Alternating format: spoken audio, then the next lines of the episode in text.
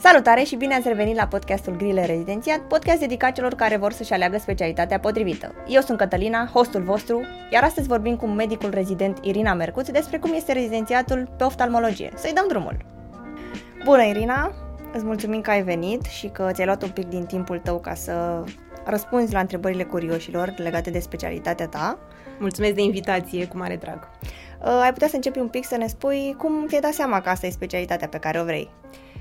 Sinceră să fiu, nu țin minte un moment în care să fi zis, gata, vreau să fac oftalmo. Uh, cred că a venit așa treptat. Noi oricum oftalmo nu, nu punem foarte mult accentul pe materia aceasta în facultate, trecem destul de ușor peste. Și eu având și mama oftalmolog, oarecum lumea spunea, a, tu sigur e oftalmo și, nu știu, într-un fel nu voiam să accept, n-am zis niciodată cu voce tare, eu o să fac oftalmo. Adică întotdeauna spuneam și sincer spuneam, nu știu ce o să-mi aleg.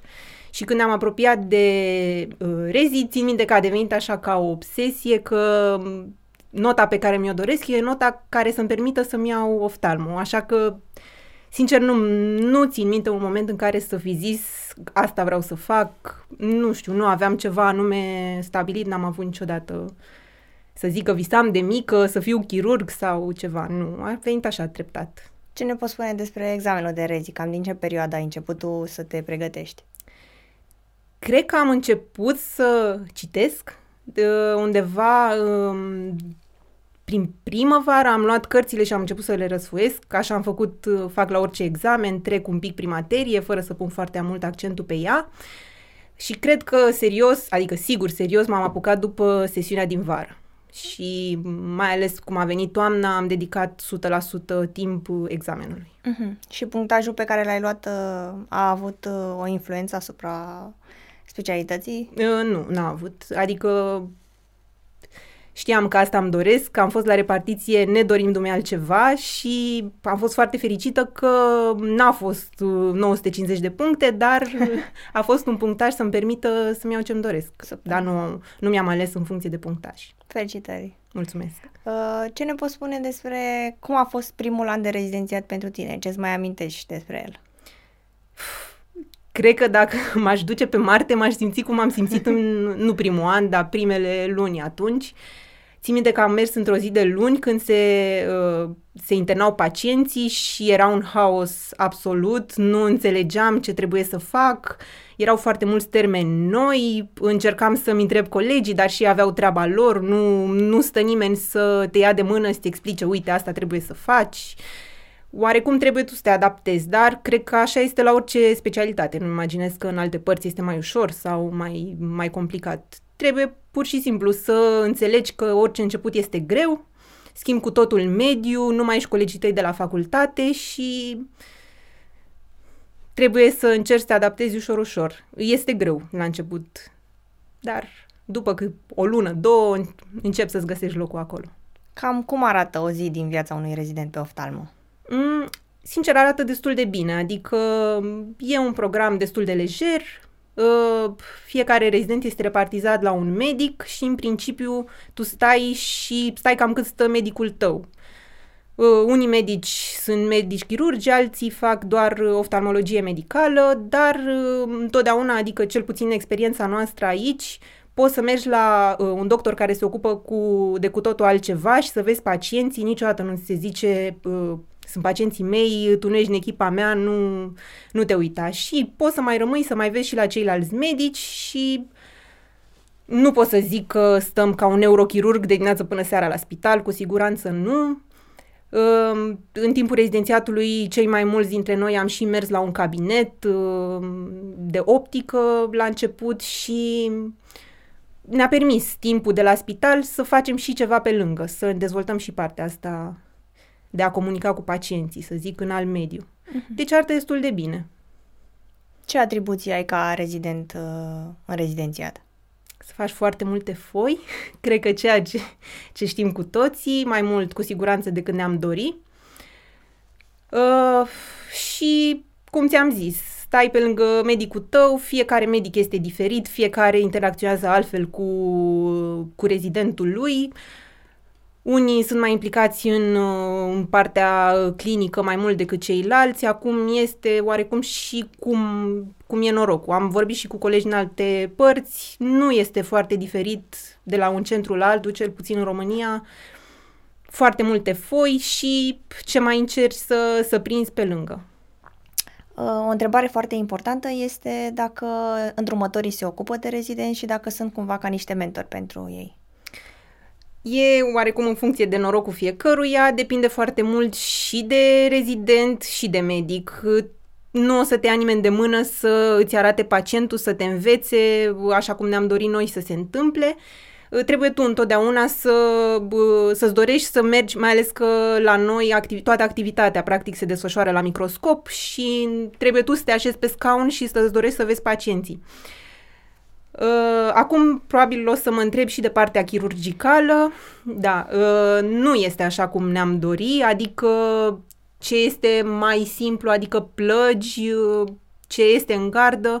Clar, avem, punem mâna de la început și facem, mai ales că mulți dintre noi am fost și la tot felul de workshop-uri, mai avem oarecum contact cu partea aceasta din facultate, dar operat intraocular este foarte greu și înțeleg oarecum și uh, îndrumătorul pentru că e greu să lași un, un rezident, un începător să se opereze o cataractă, să zicem, unde pot apărea complicații și în cazul unui medic cu experiență. Da, în cazul unui uh, rezident și este, în cel mai multe cazuri, ar fi imposibil să se repare ceea ce ai greșit. Adică nu este cum imaginezi la alte specialități chirurgicale, unde poate să, revi, să, să vină îndrumătorul și să repare ce ai greșit, dar cred într-adevăr că s-ar putea face mai multe. Mhm. Deci, referitor la întrebarea dacă ești lăsat de o, să operezi, răspunsul ar fi depinde, depinde și... Depinde de ce operație, da. Dar cred într-adevăr că poți în rezidențiat să înveți să operezi, dar asta ține foarte mult de tine, decât ești dispus să investești, din păcate, și material, pentru că sunt tot felul de, de variante să te duci să înveți, sunt uh, congrese în, în cadrul cărora sunt tot felul de workshop-uri uh, de chirurgie pe uh, ochi de plastic, apoi pe ochi de porc, și congrese naționale și internaționale, mai ales cele internaționale, unde ai câți ochi îți dorești tu și poți să, poți să operezi. Există și varianta, într-adevăr, mai costisitoare să pleci foarte cunoscut este varianta cu India și să operezi acolo, într-adevăr, pacienți cu un, cu un medic lângă tine care numai de asta se ocupă, să te învețe pe tine să, să operezi, dar asta este într-adevăr mult mai costisitor și trebuie să fii dispus să investești. Dar eu cred că merită. Dacă îți dorești să faci partea asta chirurgicală, pe mai departe. Cum, cum poți să aplici pentru... E un grant sau uh, un stagiu? Nu e un stagiu, pur și simplu trebuie tu să cauți, sunt, uh, sunt foarte multe centre, este foarte răspândită practica aceasta, cauți pe internet pur și simplu India, uh, cataractă și cu siguranță îți vor apărea toate spitalele la care poți să aplici, le dai tu un mail, le spui că sunt rezident în anul cu tare și îmi doresc să operez catar- adică sunt foarte multe pe fiecare ramură, și cataractă, și pol posterior, și cornee, bă, practic orice. Uh-huh. Și ei îți răspund, sunt foarte deschiși să primească... Numai în India. Eu știu de India, știu că mai există și Mexic, dar cred că este un pic mai, mai greu de ajuns acolo. Nu cunosc pe nimeni să fi fost în altă țară decât India. Uh-huh. Da, și, dar nu este un stagiu, pur și simplu faci tu, îți iei eventual un concediu de odihnă și te duci două săptămâni în India și operezi. A, am înțeles, am înțeles. Deci, da. practic, nu îți iei tu concediu, nu da, e da, ca și cum ai putea să faci pe perioada rezidențiatului. Da, da. Bun, și dacă tot ajungi să rămâi aici cu stagiile în străinătate, ai posibilitatea să pleci în timpul rezidențiatului cu da, stagii? Da, ai Și ți se echivalează. Da, da. Și sunt variante de fellowship, de observership, de, nu știu, sunt foarte deschiși. Acum, evident, perioada asta cu pandemia, nu cred că s-a mai practicat asta. Eu sper să se revină, bineînțeles, la cum era unde pur și simplu, pe lângă faptul că sunt foarte multe burse, toate societățile de cataractă, de retină, acordă burse anual la care poți să aplici, dar poți să aplici și tu personal, tot așa, să cauți un anumit spital sau dacă îți dorești o anumită secție, un anumit medic din străinătate, îi trimiți un mail, te prezinți, spui că ai vrea să mergi și sunt destul de deschiși, mai ales la observership, unde te duci, uh, te duci și uh, stai pe lângă medicul respectiv, nu pui mâna să faci nimic, fiind doar observator, dar, dar vezi foarte multe cazuri, adică e foarte important să vezi cât mai multe patologii și situații și să vezi cum tratează ei. Pe o perioadă de maxim cât? Păi, cred o lună, două, la modul ăsta. Nu, adică, cred că mai mult de atât îți trebuie totuși, eu n-am fost, adică nu mi-am luat un stagiu în altă parte, am mai fost doar așa, uh-huh. pe perioade scurte. Super. Uh, fiindcă am vorbit înainte de partea chirurgicală a oftalmologiei, în spital cam ce procent e chirurgical versus uh, medical? În spital, la noi, cel puțin, uh, este și, și nu știu să zic exact, cred că domină totuși partea medicală. Uh, dar dacă îți dorești parte chirurgicală, clar ai anumiți, uh, ai anumiți medici care fac, uh, care fac chirurgie și poți să mergi din start la ei sau să vorbești cu ei și să mergi, să intri în sală și să și să vezi cum este, să vezi dacă îți dorești cu adevărat să faci asta. Mulți vin croiți pe chirurgie și își dau seama acolo că de fapt nu e genul de chirurgie pe care și-l doresc. E puțin diferit față de, nu știu să zic, ginecologie, chirurgie generală, e partea aceasta uh, de microchirurgie care nu cred că este uh, pentru toată lumea, nu toți își doresc așa ceva. Sunt mai mulți uh, medici care fac oftalmologie medicală, într-adevăr, dar ai și varianta, și varianta aceasta. Dar ca să fii medic specialist gen, sau să ai succes, nu, trebuie, nu este neapărat nevoie să știi și chirurgie oftalmologică, nu este un must, nu? Nu, nu. Cred că dacă lucrezi într-un spital de urgență, cum este la noi, este absolut necesar să știi măcar cazurile care îți vin în urgență, plăgi, tot felul de plăgi, nu numai o plagă palpebrală. Trebuie să te descurci să fii foarte sigur pe ce faci, dar cataractă, retină, nu, nu e obligatoriu să știi să faci Asta mi se pare că este cel mai mare avantaj la specialitatea asta. Faptul că nu vei face chirurgie uh, toată viața. Ai foarte, foarte multe domenii nu sunt supra-specializări, dar sunt așa ramuri pe care poți să le accesezi, adică poți să faci toată viața numai retină medicală. Bineînțeles, cu cât este spitalul mai mare și e uh, secția mai mare, cu atât sunt mai specializați uh, medicii. Dacă este o secție mică, cred că trebuie să știi puțin din toate. Dar poți, cu, într-adevăr, să nu faci deloc chirurgie, bineînțeles. Majoritatea nu fac chirurgie. Când zici microchirurgie, te referi la operațiile care implică microscopul, da. mă gândesc, da. nu? Și asta se întâmplă în... Se, se fac în spital. Da, bineînțeles, da. Există. Și cam cum decurg? Adică tu ești ca un observator acolo sau ulterior, fiind și an mai mare, ai putea să pui și tu mâna? Ți-am zis, partea asta de plăgi poți să faci din prima gardă, din anul întâi. Ah, super. Da, nu, aici chiar nu ne putem plânge. Mai mult de atât, nu știu, nu, nu se face așa în spital, pentru că majoritatea pacienților vin la medicul respectiv, sunt pacienții medicului respectiv și nici lor nu le prea convine da, să care... fie operați de altcineva, de părere că un spital universitar și mai ales într-o secție chirurgicală are totuși obligația să te învețe și partea aceasta, da? Pot să înțeleg că e o reticență legat de, legată de subiectul acesta. Ce ne poți spune despre programul de lucru la spital? Dacă este solicitant, dacă îți permite să ai timp și de o viață personală? Poți să ne spui un pic și despre gărzi, dacă cât de multe faci da. și dacă sunt obositoare? Da. Uh, nu, programul este ok, cum ți-am zis la început, uh, adică pleci fix când termină treaba medicul tău sau dacă vrei tu să mai rămâi pe lângă, ai timp să și ajungi să mai citești, ai timp, cum ți-am zis, să mergi și într-un cabinet și ori stai pe lângă un alt medic acolo în privat sau chiar începi tu din anii mai mari să, să ai consultații. Iar gărzile, noi avem două gărzi pe lună, de care, sincer știind cum e pe alte secții, nu ne putem plânge. Adică putem avea și zile și nopți foarte liniștite într-o gardă, dar pot fi mai ales primăvara-vara și și poate fi și o gardă plină, iar noi facem gărzile un singur rezident. Adică nu suntem o echipă de mai mulți rezidenți. Suntem doar noi cu medicul specialist sau primar.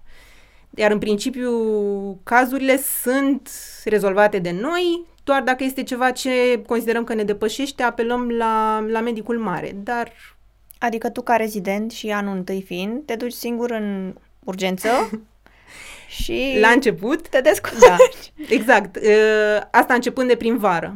Adică ai vreo 5-6 luni în care poți să stai în orice gardă, poți să stai și în fiecare gardă, pe lângă colegii tăi, să cobori în urgență și înveți acolo. Adică, sincer, din gărzi înveți, cel puțin la început, cel mai mult. Vezi tot felul de cazuri posibile și imposibile. Adică nu începi, uh, gata, din ianuarie am o gardă singur și asta e mă descurc.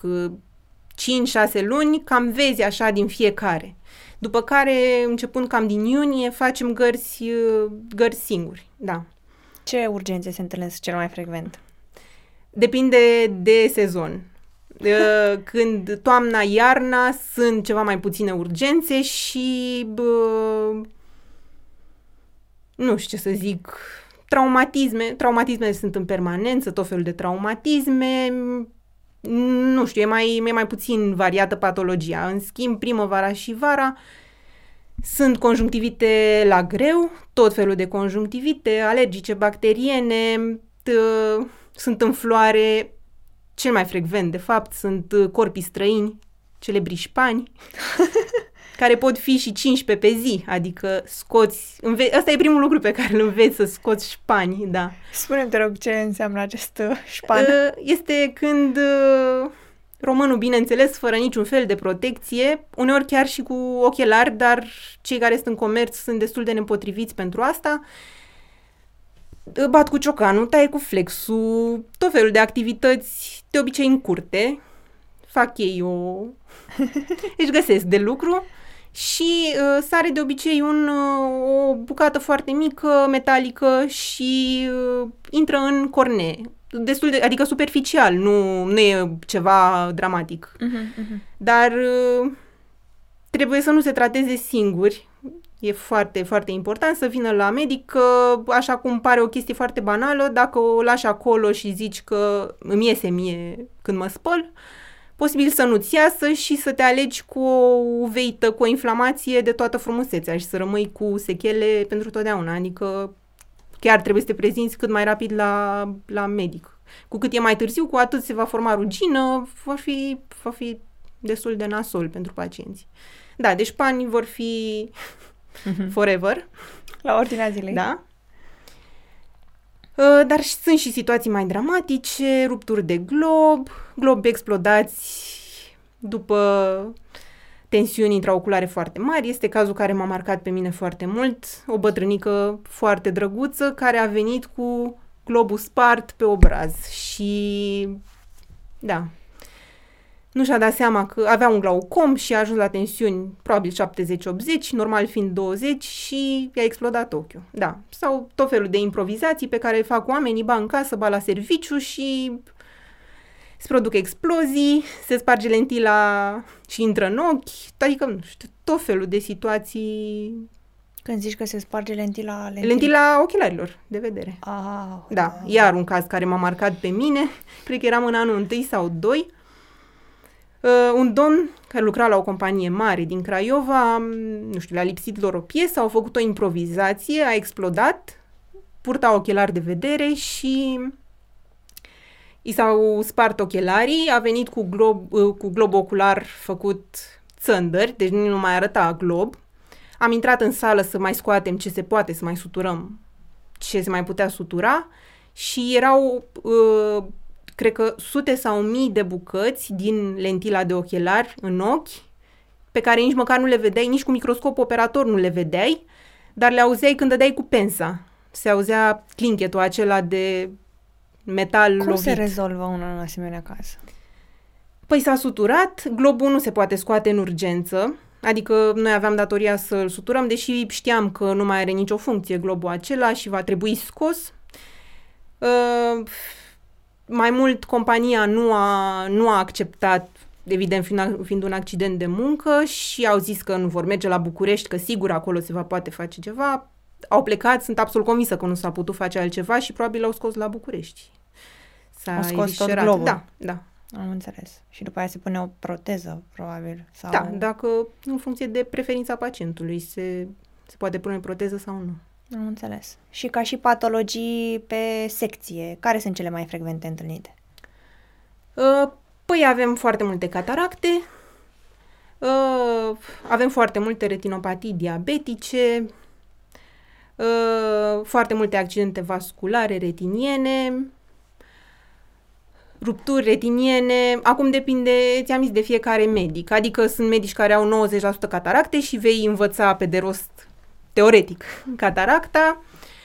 Sunt medici care fac uh, retină chirurgicală și vei avea dezlipiri de retină. Sunt foarte interesante aceste cazuri. Uh, și ți-am zis, uh, afecțiunile acestea de retină, uh, deci retinopatia diabetic, diabetică e cea mai frecventă, nu știu, oamenii în 2021 încă nu conștientizează ce reprezintă această boală și e principala cauză de orbire în lume, retinopatia diabetică, dar ei încă consideră că nu se vede, nu am, nu știu, probabil. Adică stau cu glicemii de 300, dar după aia zic că, păi de ce nu mai făcut să văd? Foarte multe sunt glaucoame, din nou, în 2021 nu pot imagina cum, nu știu, oamenii ajung la 70-80 de ani și nu au fost la un control în viața lor și nu mai văd, ei știu că un vecin care tot așa n-au văzut, dar a fost el la un medic, l-a operat de cataractă și a văzut. Și vine la tine, păi da, s-a operat vecina și ea vede, eu de ce nu mă pot opera? Tu ai o boală cu tot o altă boală, nu orice, boală, nu orice afecțiune oftalmologică se operează și gata, vedem minunat. Și iar în glaucom ce se pierde, pacientul nu-și dă seama că se pierde, pentru că nu este ca în cataractă se încetoșeze vederea, ci se îngustează câmpul vizual și se obișnuiește cu situația asta, nu-și dă seama că el vede printr-o, la un moment dat printr-o gaură, ca o gaură de, uh, de cheie și într-o zi se trezesc cu să nu mai vadă absolut nimic, nici măcar lumina. Și Păi da, dar eu credeam că am cataractă și mă operez. Și ce s-a pierdut nu se mai poate recupera. Și asta mi se pare foarte grav. Nu știu, nu există campanii să educăm într-un fel, nu știu, lumea că se poate preveni așa ceva, adică nu trebuie să orbești în glaucom în 2021 când sunt atâtea metode terapeutice. În față de acum 20 de ani lucrurile au evoluat fantastic. Adică cine orbea acum 20 de ani, acum nu trebuie să mai orbească. Corect. Da, educația e foarte foarte importantă și lăsată la o parte. Da.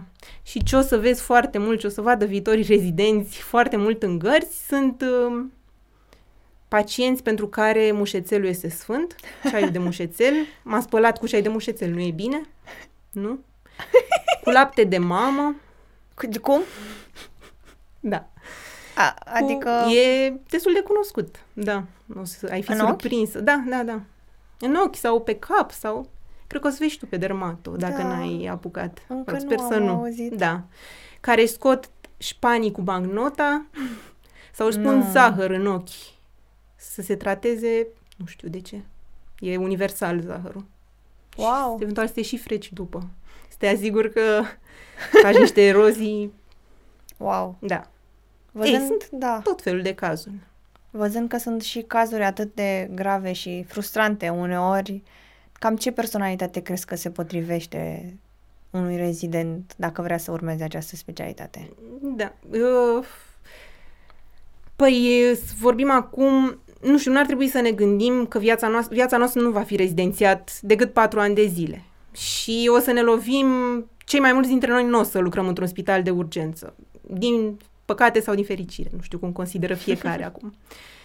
Uh, în, după rezidențiat, când ești specialist, ori lucrezi în spital și continui să te lovești de astfel de cazuri și până la urmă, nu știu, trebuie să fii nu, înțelegător într-un fel. Oamenii pur și simplu n-au parte de educație. Nu cred că e vina lor neapărat, e vina sistemului. Uh, Dar dacă nu lucrezi în mediul ăsta, consider că, nu știu, pentru mine e una dintre cele mai frumoase specialități, pentru că lucrezi într-un mediu curat, uh, ai și partea asta de chirurgie și de medicală, poți să jonglezi tu cum vrei, uh, este, programul este destul de lejer, dar din nou, cum dorești tu să ți-l faci? Adică, cu siguranță poți să ai o familie fiind oftalmolog, nu, nu ești chirurg cardiovascular. să ai un program de dimineață până seara și în weekend, cu siguranță, nu? Și dacă îți dorești să ai de-a face și cu oameni sănătoși, mie îmi place partea asta că nu știu, nu vezi numai boală, eu n-am fost niciodată așa, să-mi doresc ceva cu adrenalină foarte mult, uh, apreciez foarte mult colegii care, care sunt așa, dar nu este stilul meu. Că îmi place mai, cumva mai liniștit și mai, da, uh, cred că se potrivește astfel, uh, pentru astfel de persoane. Uh, dacă îți dorești să faci chirurgie, cred că trebuie să fii destul de răbdător, este foarte migăloasă chirurgia oftalmologică, uh, dar cred că nu trebuie să fii cumva înainte, ci poți să-ți dezvolți. Eu nu mă consideram răbdătoare, dar mi se pare că ușor, ușor parcă devin. Te antrenezi chestia asta. Da. Uh, primiți ceva spor pe secție? Sau mm. e același spor? Nu, sporul e normal? sporul acela, e 15%. Adică Am înțeles. dacă ți alegi specialitatea pentru salariu din rezidențiat, nu-ți lua oftalmo. Da, corect. Dar consider că n-ar trebui să fie cazul. Că până la urmă sunt patru ani, trebuie să te gândești ce faci după. De, degeaba ai acum spor de 85% sau mai știu eu, nu știu ce spor, dacă după, nu știu, poate n-ai unde să te angajezi. Da. Uh, legat de studiul individual, ce materiale de studiu ți se par, uh, zici că sunt utile la început de drum? Uh, avem foarte multe variante, uh, cel mai multe sunt în limba engleză, Canschiu este prima dată, trebuie să-ți comanzi. Canschiu este destul de scump, dar uh, există și varianta online mai, mai accesibilă, dar eu zic că merită să investești, mai ales că salariile acum nu mai sunt cele care erau pe vremuri.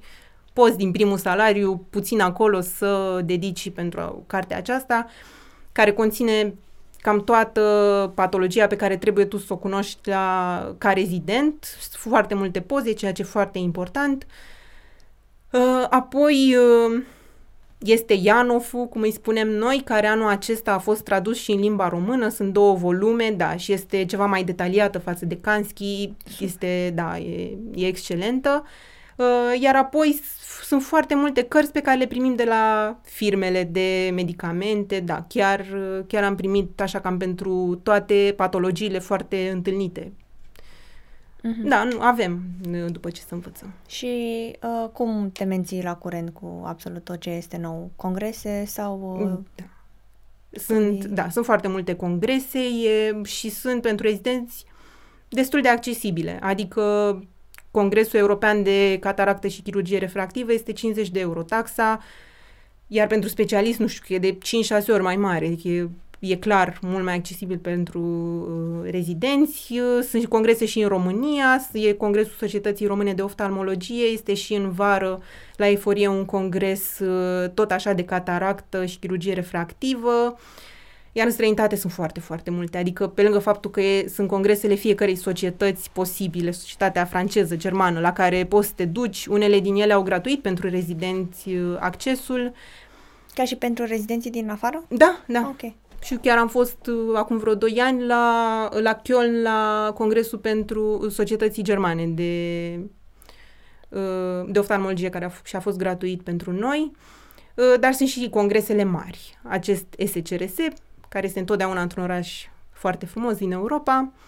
Este în același oraș, cam cu o săptămână înainte, congresul de retină și apoi specializat. Adică avem congrese de lentile, congres de miopie, pentru orice congres de suprafață oculară, adică nu te-ai gândit că ai, ce ai putea să privind în afară cât ai putea să discuți despre ochiul uscat. Ei bine, sunt medici în străinătate care numai asta fac, adică ai foarte multe de învățat, da, chiar sunt multe congrese și te poți să fii la curent, dacă îți dorești, bineînțeles.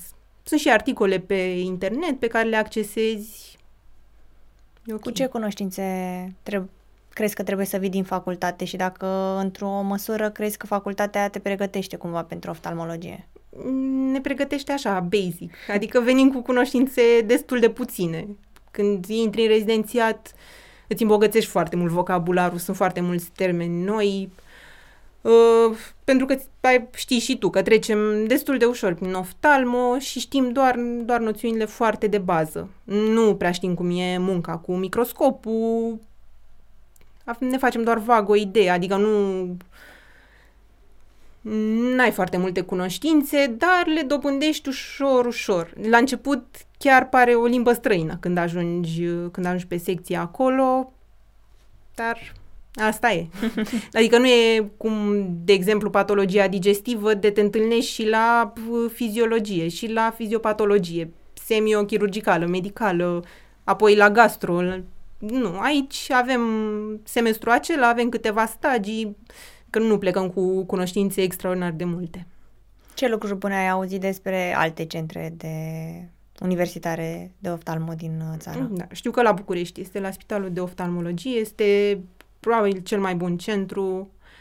Acolo sunt și foarte specializați medici, adică poți să te duci la medic care operează numai retină, numai asta să facă și se adreseze la, el, la el numai pacienți din toată țara cu așa ceva. Uh, și la fel pentru fiecare, poți să te duci să vezi numai glaucom sau numai strabisme sau numai oftalmopediatrie. Uh, acela este cu siguranță cel mai bun centru. Știu că mai este și spitalul militar din uh, București foarte bun pe oftalmo. Așa, nu știu, că astea aș putea să spun că mm. ies în evidență. Am înțeles. Iar ca și competențe și supra-specializări, ce opțiuni avem? Păi, oficial nu ai opțiuni, adică nu dai un examen, nu știu, să învăț să fac ecografie, o să mă duc la un curs de ecografie. Astea le înveți pur și simplu în cadrul specialității. Uh, dar, din ce în ce mai mult, tinde către a ne supra-specializa pe, nu știu, eu vreau să fac uh, chirurgie retiniană și o să mă duc, o să mai mult pe lângă medicii care fac așa ceva, o să mă duc la congrese pentru așa ceva, la workshop-uri și ușor, ușor poate dobândesc uh, competența asta, dar nu este, nu știu, nu se face ceva separat pentru asta. Oricum, tu ca rezident, cred că ai datoria să înveți din toate. Adică din cât mai mult, din toate n-ai cum. Dar din cât mai mult să știi să știi spre ce să te orientezi și oricum până să ajungem noi uh, acei mari medici la care vor veni doar pacienți cu o anumită patologie pe care ne-o dorim noi, de exemplu, la noi vor veni pacienți că nu văd și noi o să trebuiască să tratăm cam toată patologia, nu numai ce ne-am dorit noi să facem. Deci trebuie să știm clar din toate. Ce ne poți spune despre oftalmologia pediatrică? În timpul rezidențiatului există un stagiu uh, special pentru asta sau îl poți face ulterior? Mm, nu, nu există și nu știu ce poți face ulterior. Poate tot așa să mergi la congrese și să mergi la, la doctor sau profesor care să te învețe asta. Uh, se dezvoltă foarte mult partea asta, adică e ceva destul de diferit față de oftalmologie. Mie mi se pare că trebuie să ai și niște aptitudini în plus să comunici cu un copil, pentru că la, uh, pe specialitatea noastră trebuie foarte mult să comunici cu pacientul și copilul nu prea reușești să, să comunici, să spună ceva, ce vede, să stea cu minte la microscop, să-l dilați, să te uiți la fundul de ochi, adică trebuie să fie foarte cu minte și foarte înțelegător. Multe examinări se fac cu anestezie generală la copii, deci uh, e foarte diferit față de oftalmologia adulților Uh, dar se dezvoltă foarte mult, uh, adică la noi la spital avem și cabinet de oftalmopediatrie în policlinică, avem medici, da, care au început să se dedice părții acesteia. Da, cui îi place, există și opțiunea asta de oftalmopediatrie, da. Super. Uh, și acum întrebarea care e cea mai frecvent pusă. Ce facem după ce terminăm reziu? Care sunt posibilitățile de angajare? Se scot posturi sau... Da, uh, nu, da, nu. Adică ori îți iei post la rezidențiat, câteva posturi uh, se scot, dar în centre mici, adică în uh, spitale orășenești de, de obicei. Uh, dar mi se pare marele avantaj și recomand tineri, adică viitorilor rezidenți să se gândească și la partea asta, la ce o să facă după, adică e foarte important să-ți placă și să te gândești la ce o să faci după, din punctul meu de vedere. Uh, și eu cred că chiar, chiar sunt foarte multe soluții de angajare. Uh, pentru că uh, oftalmologia se face, uh, dacă nu la fel, dacă nu mai bine, poate la fel ca în spital se face și în privat. Adică chiar poți să faci foarte performant în privat uh, și majoritatea către asta se îndreaptă. Poate că nu, nu știu, nu reușești tu să faci fix ce ți-ai dorit la început, dar uh, angaj- de angajat eu nu știu și dacă există, îmi cer scuze că nu știu, vreun coleg mai mare care să nu fie angaj- să se fie angajat după. Poate că nu e întotdeauna ce ți-ai dorit tu. Poate că ajungi doar să dai ochelari la început și tu ți-ai dorit să, nu știu, stratezi bol de retină, dar uh, cred că ușor, ușor, mai ales dacă capeți mai multe cunoștințe, adică dacă mergi și înveți să operezi, de exemplu, cred că ai și mai multe șanse să te angajezi pe viitor. Nu știu, să nu te gândim întotdeauna la ce o să fac anul următor sau nu știu, pe uh, perioadă foarte scurtă. Să vizualizăm un pic așa ce ne-am dorit să facem și să învățăm să facem lucrurile respective. După aia cred că va veni și locul de muncă la care visăm. Dar da, poți să te angajezi după. Nu e ca o specialitate chirurgicală, de exemplu, sau urgență, de poți să faci doar într-un spital uh, mare. Poți ca să toți, te angajezi. După ce am ascultat mai mulți medici care au venit aici, fiecare, adică toți au zis același lucru. Dacă îți dai interesul, nu există medic care după terminarea rezidențiatului a murit de foame. Da. Toți da. și-au găsit. Da. Și asta ar trebui Repet, să fie lecția pe da. care... Poate că nu e întotdeauna ce ți-ai dori, dar eu cred că lucrurile se așează. Până la urmă, cu condiția să-ți dorești foarte mult să faci treabă. Adică nu să te zici, a, am locul ăsta de muncă, o, nu știu. Întotdeauna să înveți să faci să faci ceva în plus și n-ai cum să, nu, să nu-ți găsești un loc mai bun atunci când, când știi să faci cât mai multe lucruri. Corect. După toată experiența acumulată, care ți se pare cel mai frumos lucru la specialitatea pe care ți-ai ales-o? Îmi place că este foarte vastă, că ai de unde alege, adică la început trebuie să vezi din toate, să vezi și partea chirurgicală și medicală și poți să ai partea asta de optică, dacă îți dorești să faci, faci numai asta. Uh, poți să stai și toată ziua în sală dacă îți dorești asta, poți să n-ai nicio treabă cu partea chirurgicală, adică nu trebuie tu oricum, tu când termini uh, facultatea, nu mi se pare că ești pregătit să iei decizia, eu toată viața o să fac chirurgie generală. Nu știu dacă știi exact ce presupune sau că o să fac cardiologie. Poate că ce-ți imaginezi tu e legat de ce ai văzut în facultate, ce știi de la colegii mai mari, ce nu se aplică întotdeauna ție. Și uh, mi se pare că uh, aici ai pur și simplu de unde alege pe parcurs. Uh, mi se pare că este, cum ți-am zis, foarte, uh, foarte curată, adică poți să ai, nu știu, uh, contact cu pacientul așa foarte, foarte elegant, Uh, poți să-ți faci programul oarecum cum ți-l dorești tu, adică sunt medici care operează și noaptea, adică de la prânz până noaptea sunt numai în sală, sunt medici care n-au deloc uh, legătură cu asta. Din nou, partea asta cu angajarea, cred că e un lucru foarte important în zilele noastre, adică oricum noi terminăm, cred că asta ți-au spus toți colegii mei care au mai fost, noi terminăm mult mai mulți față de cât ar fi nevoie și oarecum ești sortit să rămâi pe drumuri, dar cred că, cred că în cazul nostru nu se aplică.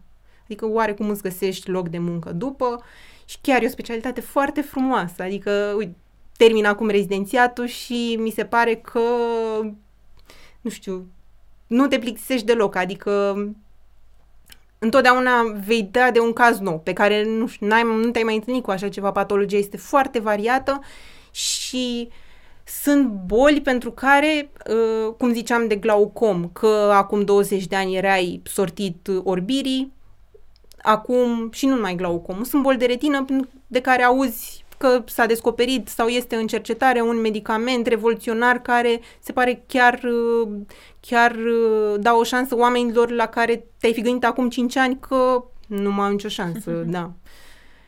Și zic că, nu știu, merită să, merită să faci. Chiar e o specialitate foarte frumoasă. Ai vorbit numai de bine, dar uh, referitor la ce minusuri ai întâlnit? Da, minusurile cred că sunt în rezidențiat partea asta, că îți dorești să operezi intraocular și nu este atât de la îndemână, adică în principiu trebuie să te zbați să înveți. Asta cred că ar fi, dar mi se pare cu un minus destul de, destul de mare, pentru că mulți intrăm acolo dorindu-ne să facem asta uh-huh. și adică e puțin frustrant că ți se spune că nu poți să faci în timpul rezidențiatului la spital să operezi. Da.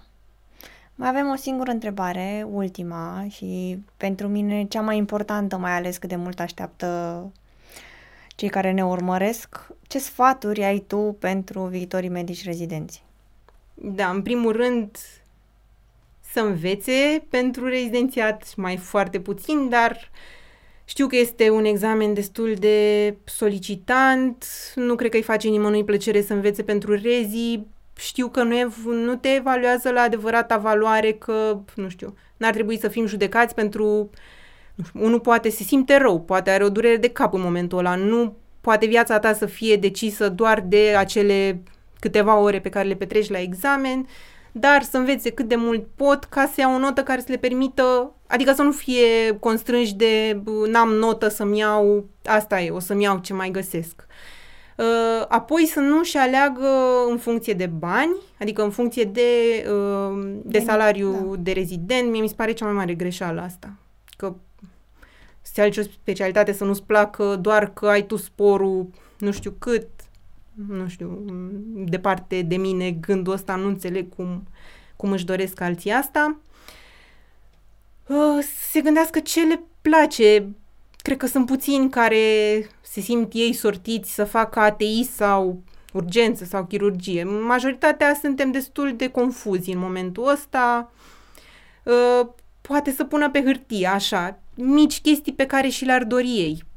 Nu știu, poate unul vrea, își dorește foarte mult uh, chirurgie, dar să nu stea și în weekend la spital, nu știu, tot felul de lucruri din astea și apoi să se gândească ce specialități li s-ar, uh, li s-ar potrivi. Dar n-ai cum, n-ai cum să știi de la început ce o să-ți placă cu siguranță. Trebuie și puțină inspirație în momentul, în momentul acela. Să încerce să învețe cât mai mult acasă, adică, nu știu, informație foarte importantă pe care tu ți-o iei singur din cărți. Să citească din cărți actuale, um, ce văd la spital să-și noteze în telefon și după să se ducă acasă eventual să, să caute despre patologia respectivă, că altfel, altfel ții minte când ai și văzut cazul respectiv, nu numai ai citit și atât. Și, nu știu, să fie inspirați. Super. Da. Păi am ajuns la final și îți mulțumim încă o dată că ai venit și că și ți-ai luat din timp și ne dorim sincer, așa cum am făcut-o și cu ceilalți, ca pe viitor să păstrăm legătura pentru viitoarele cu proiecte, siguranță. poate mai colaborăm și pe viitor. Felicitări pentru proiect. Mulțumim! Baftă!